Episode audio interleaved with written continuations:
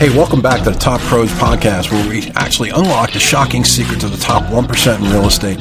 I'm your host, Sean Shellis, and I'm excited to bring you the insights and the inspirations from some of the most successful real estate professionals throughout the United States. All right, here we go. All right, you got to hit the button. Okay, let me do this. We'll carve, we'll carve out some of this. So get a little better of the light. Okay, ladies and gentlemen, welcome back to the Top Agent Podcast, where we are going to interview and showcase the one top one percent of the real estate brokers in the United States. Today, I'm really excited to introduce our guest. Um, he's out here.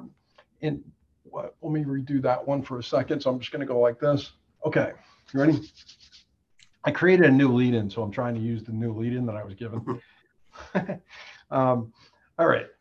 Ladies and gentlemen, welcome back to the Top Agent Podcast, where we interview and showcase the top 1% real estate experts throughout the United States and Canada. I'm your host, Sean Shallis. I'm with US Bank. I'm a mortgage loan officer with the fifth largest bank in the United States, where we believe that we don't just write loans, we actually help clients and business partners with 30 years of experience, great rates, and great service. Today, I'm really excited to welcome one of our guests today who's Jeff Brookman. I mean, this guy is amazing. It's, you know, our guest is actually highly successful real estate agent. He's been in the business for 18 years. I'm going to, again, I'm going to say 18 years. And the reason why I want to say 18 years is because he's actually been through the trenches. He's gone, he's not one of those guys who's actually done really well after 2016 when everybody did well. He actually made it through the tough times in the business, figured out how to do some t- more difficult transactions. Um, throughout his career, he's now on the, you know, known as being one of the celebrity realtors. Uh, he actually does with guys like Phil Rizzuto, who I've met. We got a funny story about that to tell you guys. Um, he's got a little, a couple of nuances. He's also related to, go figure, Mel Brooks. Holy crap, one of my favorite, favorite guys to watch. Um, so today, let's take a deep dive journey with Jeff and exploring your strategies, your mindset, and what it takes to actually do business and why people should be working with you, Jeff. So, and, and I left one piece out. By the way, Jeff's opening his own office, man. So if you're not sure, you want to come check him out. And he's going to be on Elmora Avenue. And, he, and, and is it Elizabeth, Jeff? Elizabeth Elmora section right in the heart, 118. Right in the heart of it. So Jeff, come on in. Tell us what, tell us all about you. First of all, give us a little soundbite on how'd you how'd you end up in the business? I know you told me in the green room, but I want you to share with people um, what you did before. Well, I started off obviously as uh, doing teaching. That was what I was a high school history teacher. I taught in Elizabeth High School for several years. Um, I followed in my mom's footsteps. My dad, of blessed memory, was an attorney, um, and I was accepted to law school. And my brother's an attorney, um, but I decided, you know, not to do that route. I said I'll go teach, but teaching I liked, but I did not love like I love real estate. So I decided while I was teaching, I was also doing real estate part time, but it was consuming my day, the real estate, and it was it was becoming very success. I was becoming very successful at it, it was it was t- it was picking up. Everyone wanted to give me their listings. Everyone needed my assistance. And I said, you know, why do I need to teach? And my mother tried talking me out of it. She said, Jeffrey, you want to be a teacher because you get the summers off, you get pension, you get health benefits. benefits. That's the main thing, health benefits. And I said, I'm going to need health benefits after I'm done with these students because literally, when I used to come home from school, I would go to sleep for over an hour, probably two hours because they, they literally the students and everything just sucked. Yeah, it sucked the life out of you. Whereas real estate, I could work night and day. I could work till four in the morning and I won't get tired. And that goes to the motto that if you love what you do, you'll never work a day in your life. So right. that that is why, you know, I decided that you know I don't I, I don't see myself teaching for 30 years you know, getting a pension, all that other stuff. I well, you never stop teaching. You're just teaching differently. You're teaching. You're teaching people how to buy a house or how to buy an investment property. That's right. obviously, and, you're great at that. I mean, so let me ask you this: in in that being said, um, you know, I I know for I know after talking with you for a few times that you run the gamut. You run everything from helping people that are Section Eight and doing a rental to helping guys like Phil Rizzuto. What is the common thread between like what is the what's the one thing that you would say is it doesn't matter if you're the you know if you're the the rabbi or if you're the you know you're the, the new kid with no with no money in your pocket what do you think the one thing is that that you can that you goes across the board? Because people are people. People need help. And it doesn't matter if you're going to make a ton of money or if you're going to make less money. My mom brought me up that a half a loaf of bread is better than none at all. And that if you help one person from that one person, you're going to get 10 more people. So let's say uh, I, I, have over 100 rental listings currently right now. Mm-hmm. You know, from high-end rentals that are four or five thousand dollars a month, single family, to studio apartments or rooms. Okay. Yep. So, so let's say let's say I help that one person that's a studio or room, then basically what'll happen is is that we um, that one person that's a studio or room will refer me to maybe 20, 30 other people, and then it multiplies. Doing good for other people and helping people is contagious. It spreads. Your name spreads. Your reputation precedes you. And that's why I never stood on ceremony. Every little bit always adds up. So I work with anyone. I don't discriminate. You know, a lot of people, you know, that are my colleagues all say, Jeffrey, you're crazy. You know, you're a very good salesperson. You're very good, uh, you know, at what you do. So why do you want to? Why do you want to work at, um, you know, working with, you know, Section Eight tenants, regular tenants, this, that, and the other. And and and I said, well, listen, you got to help people. That's what this is all about. The industry is about helping people, about being successful, and you know, and, and just you know, making your way and and and and, and achieving you know your your your dreams and your goals. And while you're doing it, you also is um it you know you've gone back to this a few times, and our you know our, our video is glitching. So hold on one second. What what it's doing is yeah something that now it's clear. So yeah, I, I just tried to I just tried to refresh it, um, and let's just, you know, it'll end up being in two pieces, but that's okay. Um, okay. The, the audio is good. So worst case scenario, we just use an audio and we'll figure it out. So you, you know, you talked about, you talked about people first and people last, you know, is what I used to call it is, you know, years ago, my, um, I had a, I had a, comp- my company was bought by a, a very large yellow company in New Jersey. And the guy who ran that company used to say belly to belly you know, like you got to get belly to belly with people and kind of have a conversation with them. Um, in your in your experience, um, what do you think is your secret sauce? Like, what is the what's the one thing that is it's your superpower that you could do in your sleep and people come to you specifically just for that?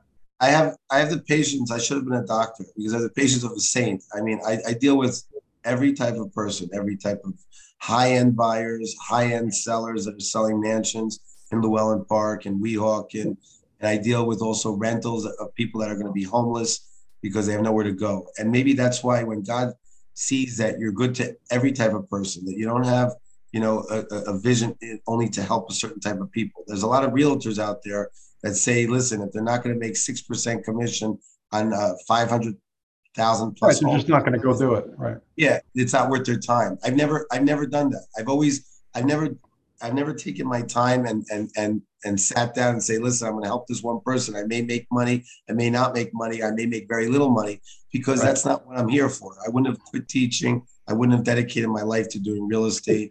My mother says I'm married to I'm married to my houses. I'm not married. I'm single.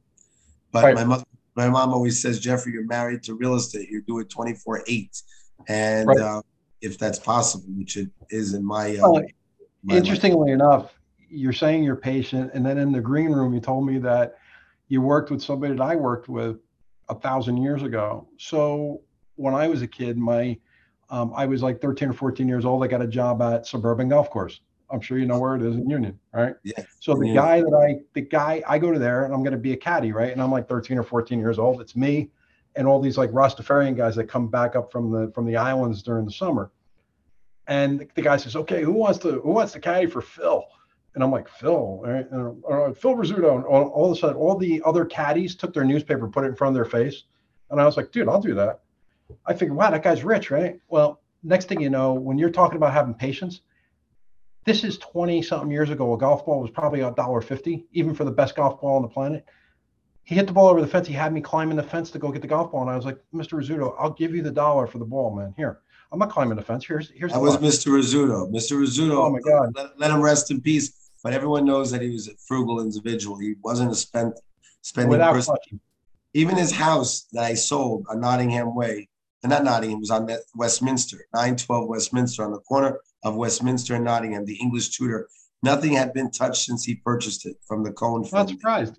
Everything, no, no everything, everything was original. The kitchen, the bathrooms, there was nothing that was upgraded, and he was happy he was a nice guy. He would sign an autograph. He would sit down and talk to you. He was a very personal person. But when it came to spending money, he was very tight with the money. Yeah, he was frugal. He was frugal.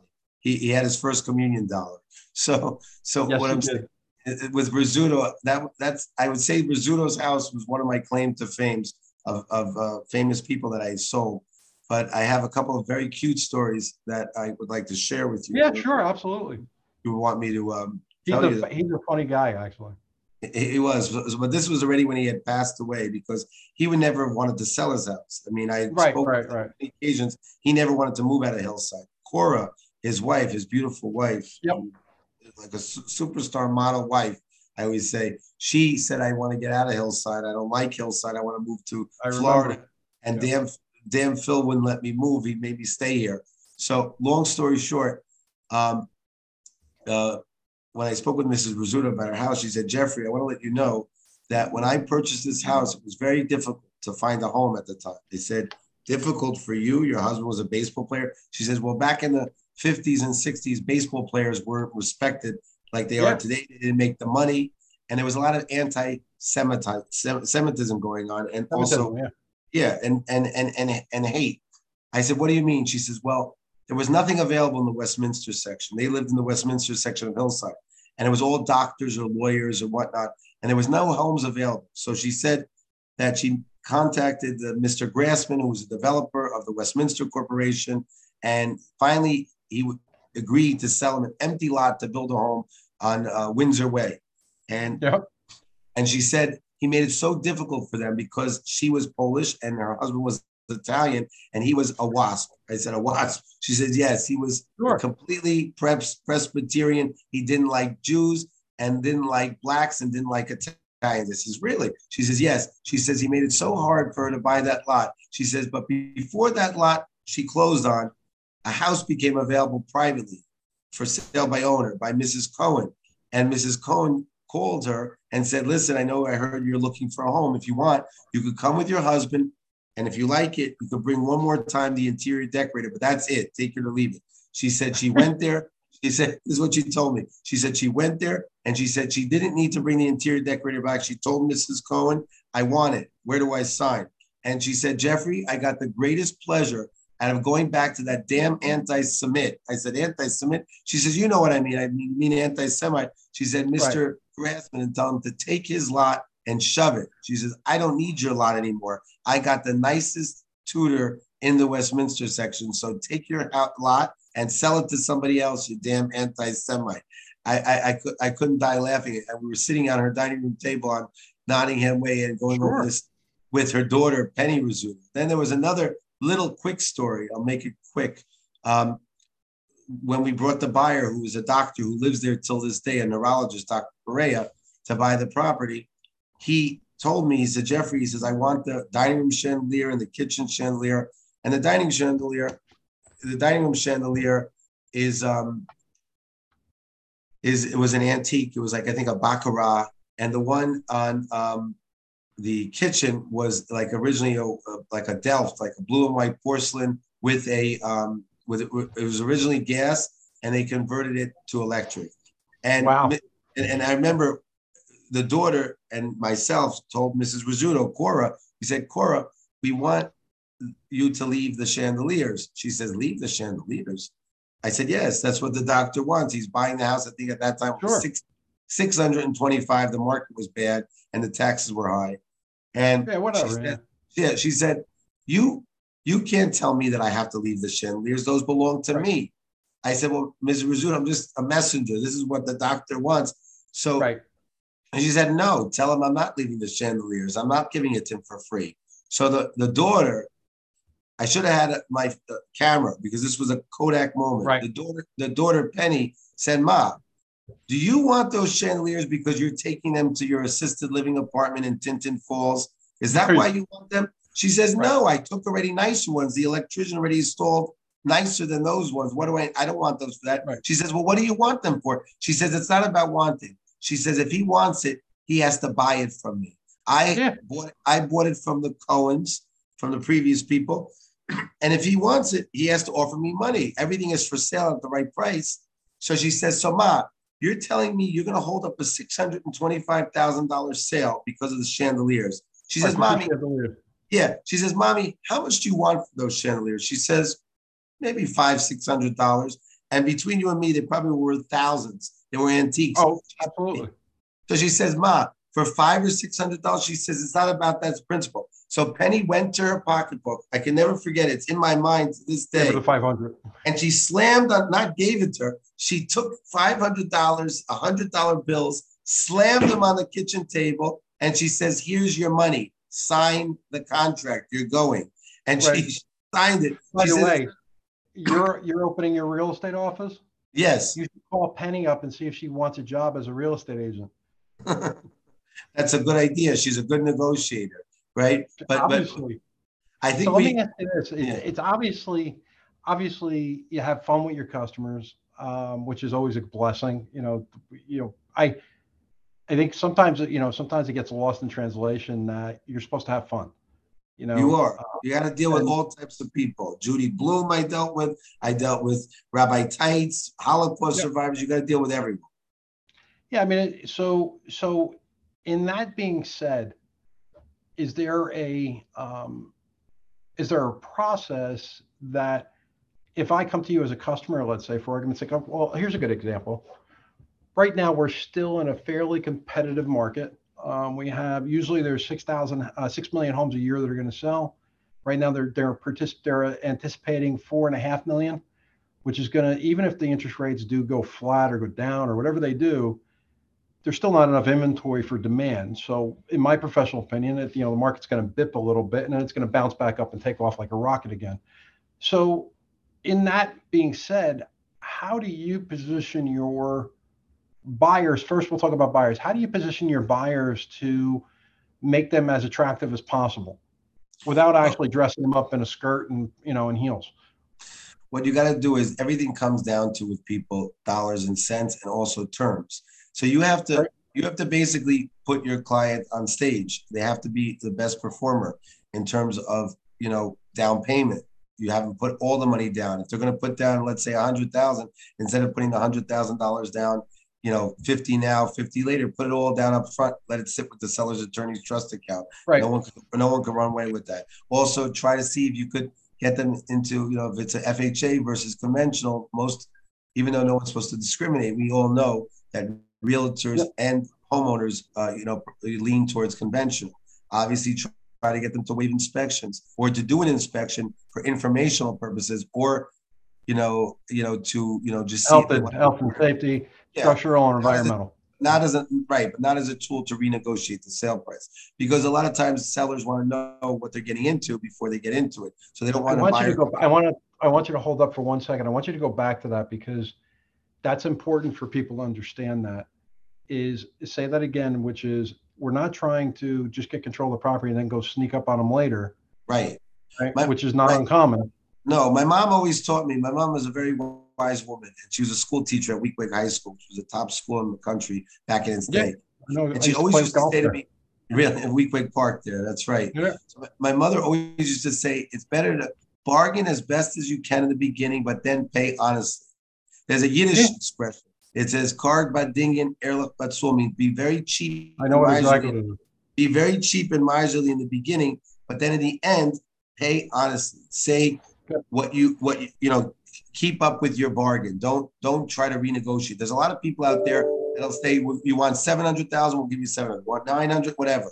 And then they start to dissect and take the house apart and do things. And that's just not a way of doing good business. If you don't want to pay something in the beginning, just say, This is what I want to pay. Are you going to do it? Are you not going to do it? Let me know. If not, you know, brass tacks. You know, we would say, Tuchas of Yeah, you either show up or you don't. Yeah, ass on the table. Tuchas of tish. Bottom line. Are you doing it or you're not doing it? But not to be cunning and deceitful and do things on the roundabout way. That ruins your reputation.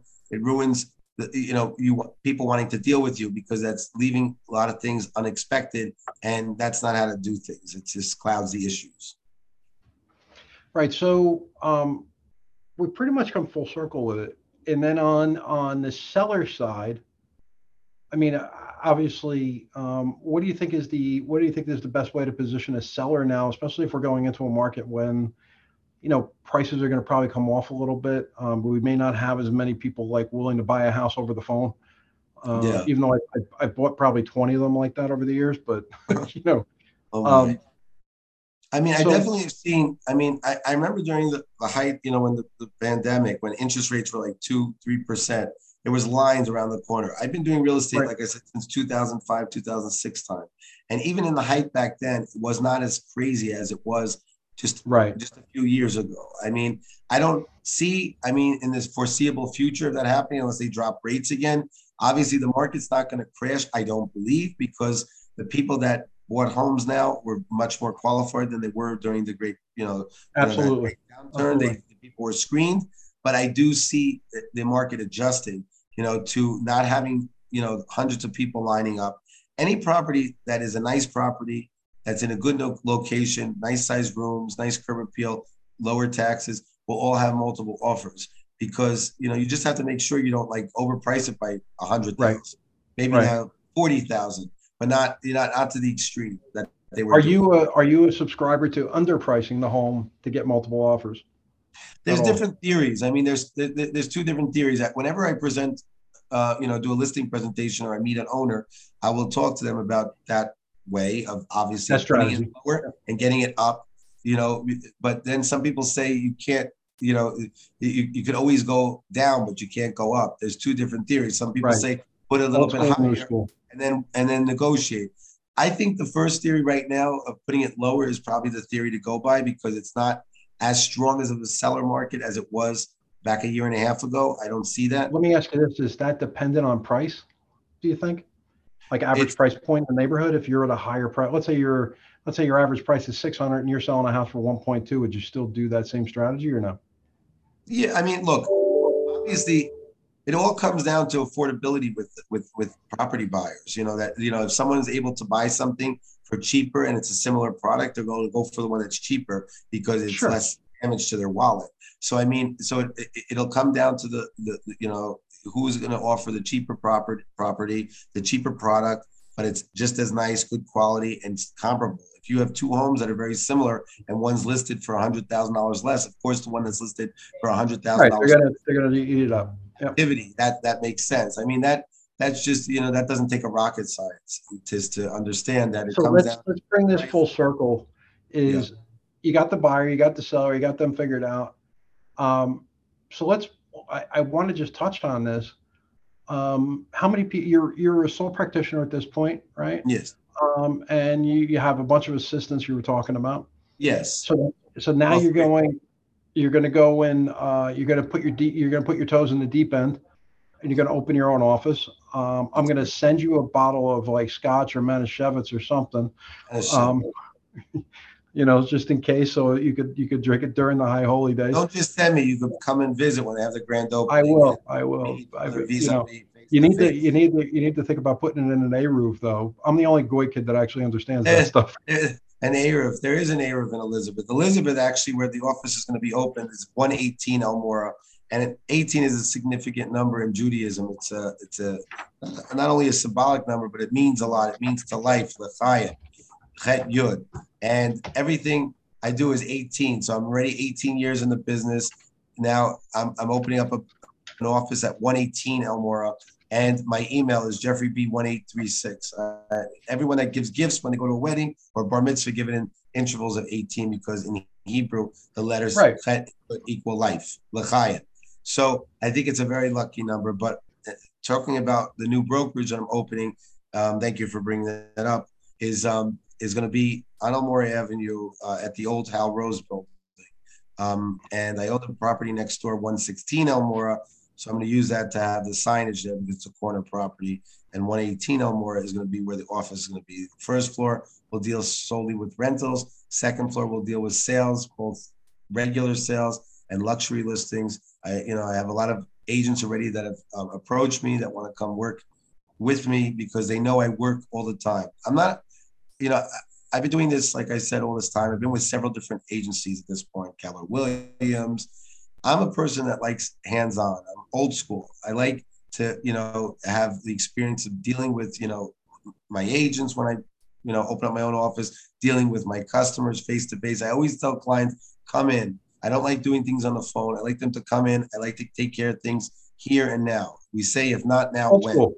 Yeah, Old if school. not now, when? I always tell them. They say we want to do it tomorrow or next week. I say no, come now. If you Tomorrow doesn't exist. if, if tomorrow may never come. You know, we don't know. We're Yeah, not do me a favor, take out your calendar and show me where tomorrow is. I like playing golf every day that ends in a, in a, in a Y, which is every day that, you know, the That's right. challenge is tomorrow doesn't end in Y. It's not one of the days of the week and nor is, No one knows if there'll be a tomorrow. I like to do things now, get it done with. At the end of the day, I mean, I never, I never feel I accomplished what I need to accomplish. There's so much stuff to do, so many people to help, so many houses to list, so many houses to show, so much different things to do that it just. it- okay, so it- here, here's the question I always ask, and I always ask smart guys like you because you get it. And you got a great attitude, um, which is fun. Thank So- you for noticing that I'm smart. My mother would, if my mother was on this interview, she would want me to bring up the fact that I made Phi Beta Kappa. I was top of my Rutgers Honors College class. Uh, you know, you know, high school valedictorian. But I didn't bring that up. But you brought it up, so I said, let me, right. you know, you're right. remember what my mother would Yeah. tell me to say. I, I think your mother's right. You should bring that up. You earned it. Um, you know, but the, um, you know, that being said, um, it, it, it's funny. Your mom would have got a kick out. I would, I would have been. You were a school teacher, right? Yeah, I was I a high saw- school history teacher. Yeah. So I show up to Madison High School, and I don't know if you know Madison, New Jersey. It's kind of, you know, Fancy schmancy. fancy schmancy, right? I show up. I show up as the divorced kid with a purple mohawk, checkered sneakers before they came out in the movie, by the way, in Fast Times, and I was a pro am skateboarder. And I Oh, can't understand why the second day of school. Must have loved you. Oh, second day of school, I was in the dean of students office. I don't know why, but I was. Yeah, and I, I didn't find out I got a I got a 1480 on my SATs until I was like 31 years old, after I came back from the army. You see. So, yeah, so then so you it's, realize that you can't judge a book from its cover, and you, you have to would. you have to look deeper into people. Sometimes people from the outside look like they don't even have a pot to pee in or window to throw it out of. That Be reminds me of the story. My father of blessed memory, who was an attorney, vice president of Chemical Bank on Water Street, tax lawyer, always tells us a story of an old lady that came in with a shopping cart and she looked like she was homeless and nobody wanted to deal with her. My father approached her and she says, Yes, I want to make a deposit. And out of her out of her brown paper bag, she pulled out over a hundred thousand dollars in cash from that Nice. brown paper bag. And I asked Daddy, I, I was a young kid. This goes back in the '80s. I said, "Why would the lady, if that she has a hundred thousand, be looking like a homeless woman?" He said, "It's all just a, sh- a, sh- a show, a shell, uh, uh, you know, Yeah. just a shield." Because who would rob a lady walking in the street looking like a homeless woman? If the lady You're came right. with a Prada pocketbook or Gucci or whatever, they would they would rob the pocketbook. They would think she has fortunes or diamonds and everything. But somebody that looks like a homeless woman that lives on the street, no one could tell, you know, that that lady is something more than what she's making people to see. So looks are are, are, are deceiving, and they're you know they're So let me ask you this. I take, um, I always ask this question of my guests. I take you, I get rid of all your, I get rid of your staff. You're, you, I give you a cell phone, 500 bucks on a laptop, and I drop you in a new market. What's the, what's the one, two, three things that you do in order to get your business going before you go broke? Um, I, alwa- I I I don't need people. I, I've been doing this, like I said, on my So own. what's the, so what's the one thing you do, or the the two phone. things you would do immediately? I would go. I would, I would canvass the area. I would see if there's any for sale by owner signs. I would see. I would speak with. You know, I'd go into the synagogues, into the churches, start relationships with people. I would. I would. I would. I would walk door to door. I would. You know, just ask. So I want you, I want to go back to that for a I second also, work. I also work for low commission. That's another one of my secrets. I don't discriminate. I've I've represented homeowners one percent, half a percent, three percent. A lot of my competition doesn't like it, but I always remind them, you know, that that commission in the state of New Jersey is negotiable, and no one can set an amount on a commission. And they said, well, that's ruining the market, and that's and that's. I said that's because you don't want to do what I want to do. Because some people want to eat the meat and they want the blood to drip from the side of the mouth. They want to be oversatiated. And I'm I, I don't see it that way. Sometimes, you know, I've been involved in deals and they're getting a divorce or it's an estate and they don't have enough money and they say, Jeffrey, we can't give you five percent, we can't give you four percent, we can't give you three, we only have one and a half, two. I said, okay, that's fine. It's okay. You're gonna move on because So you're, so you're, um, you know, there's an, uh, there's two business models and, and there's one business model, which is, and the, um, you know, where industries will go into a market very specifically with the intention of being the lowest price, the lowest price vendor in the, in that space, get control of the market, and then raise prices. Then the other model is to be the most exclusive and maybe charge more than, than everybody else, which gives them a exclusivity. And so you're you're kind of you're kind of the guy that says neither. I'm willing to do both if I have to or what, whatever I need to in order to make it happen. Um, Jeff, I mean, you've been a wealth of knowledge. You've been, you know, been awesome. I'm sure that, you know, when you start to um, get your business up and running, there's going to be people flocking to your door to come work with you. Um, let me ask you the, the, last question is, how does somebody get in touch with you? What phone number should they call? Um, if they're going to reach out to you and find out, hey, I want to find out more about Jeff. Where do I go? Oh, thank you. And you should also give your information too, because we're in the mortgage industry. And obviously they would like to reach out to you as well so they could, you know, promote thank you and patronize you. Um, my number has been my number since I first started, and it's 908. It's an easy number to remember 422 2844. It's 908 422 2844. That's my cell phone. My office number is most likely going to be 908 355 1921, which is an easy number to remember. That's Elizabeth 5, 1921. I always say eight years before the, eight years before the Great Depression. So they had a different mindset. And, and then um, the uh, and your website, do you use one or is it Instagram or anything like that? Or yeah, no? I'm on I'm on Facebook. I have a lot of listings. I have I, and I, I, that are posted on Facebook. I also have my interview with Bette Midler, who's my mom's first cousin, and um, I talked about Mel Brooks as well. Yep, That's Mel Brooks, right? Yep. That's my dad's cousin, so they're all on right. Facebook um, with photos and whatnot. But my Facebook is Jeffrey Brookman. That's easy to remember. Okay. name Jeffrey Brookman, yep. and Instagram I use as well, and that's Jeff I think, period, Brooklyn. So, I mean, I have, like I said, right currently now, I have over 100 listings, um, rentals, sales, um, and, I, and I just, I just, want to keep on growing and keep on helping more people. Uh, you know, and then I'm obviously going to be looking to, you know, have agents come work, you know, under me. I could give them right. a lot of guidance. I have a lot of knowledge. I have a lot of common experience. I mean, you know, you know, awesome. common sense, and that goes a long way. You know, a lot of this business you just need to know how to, you know, listen to people, you know, be patient, you know, and hear what they have to hear and try to address what their concerns are and their needs and try to, you know, tailor your their search to what they're looking for and help them expeditiously. I mean, everything about life is do it quickly because if you don't move quickly, you got to cook when the iron is hot. If you don't move quickly, you lose the buyer, you lose the interest yeah. and all that stuff. So that's what emotional emotional decisions are the best.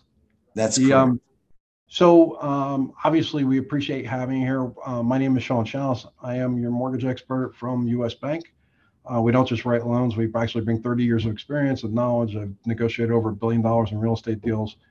Um, and really, what we, you know, what our claim to fame is, is we come to people like Jeff and um, our partners, and we not only give you, you know, uh, we're not only giving your customers great, great products and service. We're the we're U.S. Bank. We're, you know, like your your family was in the celebrity business if you've seen the movie, It's a Wonderful Life, right? With Jimmy Stewart, he takes the money from the depositors and he gives it to the people for the mortgage. That's exactly what we do. There's nobody in between us. We are the bank. We're licensed in all 50 states. And then the other thing is, um, I, I usually like to say that, hey, um, you know, I was a veteran of, of the United States Army, um, where I was a ranger in the Army. I'm also a veteran of the real estate industry for 30 years and coaches and mentors, uh, you know, that are crazy people. Um, very blessed to have had that background, but what really makes it happen is people like yourself that are our partners and put your confidence and trust in us. So we appreciate you having having you on here on the Top Agent Podcast. Can't wait for you to open your office and be one of the first guys at your door. Um, I promise I won't bring you a bottle of Manischewitz. I'll bring you something better, and we'll go from there. Moscato, any type of wine. I, like, I, don't really drink much, but anything I drink, it has to be very, very sweet and not too much. Everything is good in, in, in moderation, right? You know. Yeah, I hear you.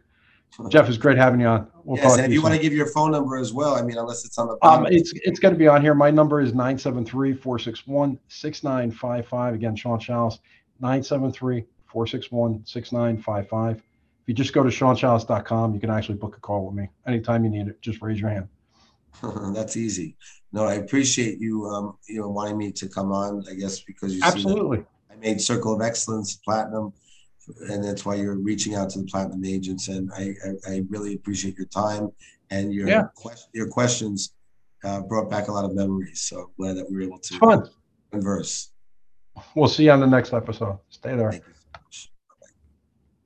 Hey, thanks so much for listening to the Top Pros podcast. If you want to find out more about uh, Sean Chalice and what we do for people and how we can help you, please go to SeanChalice.com. Again, that's SeanChalice.com. Book a free call. We'll have a conversation belly to belly and we'll see how we can help. Thanks for listening. See you on the other side.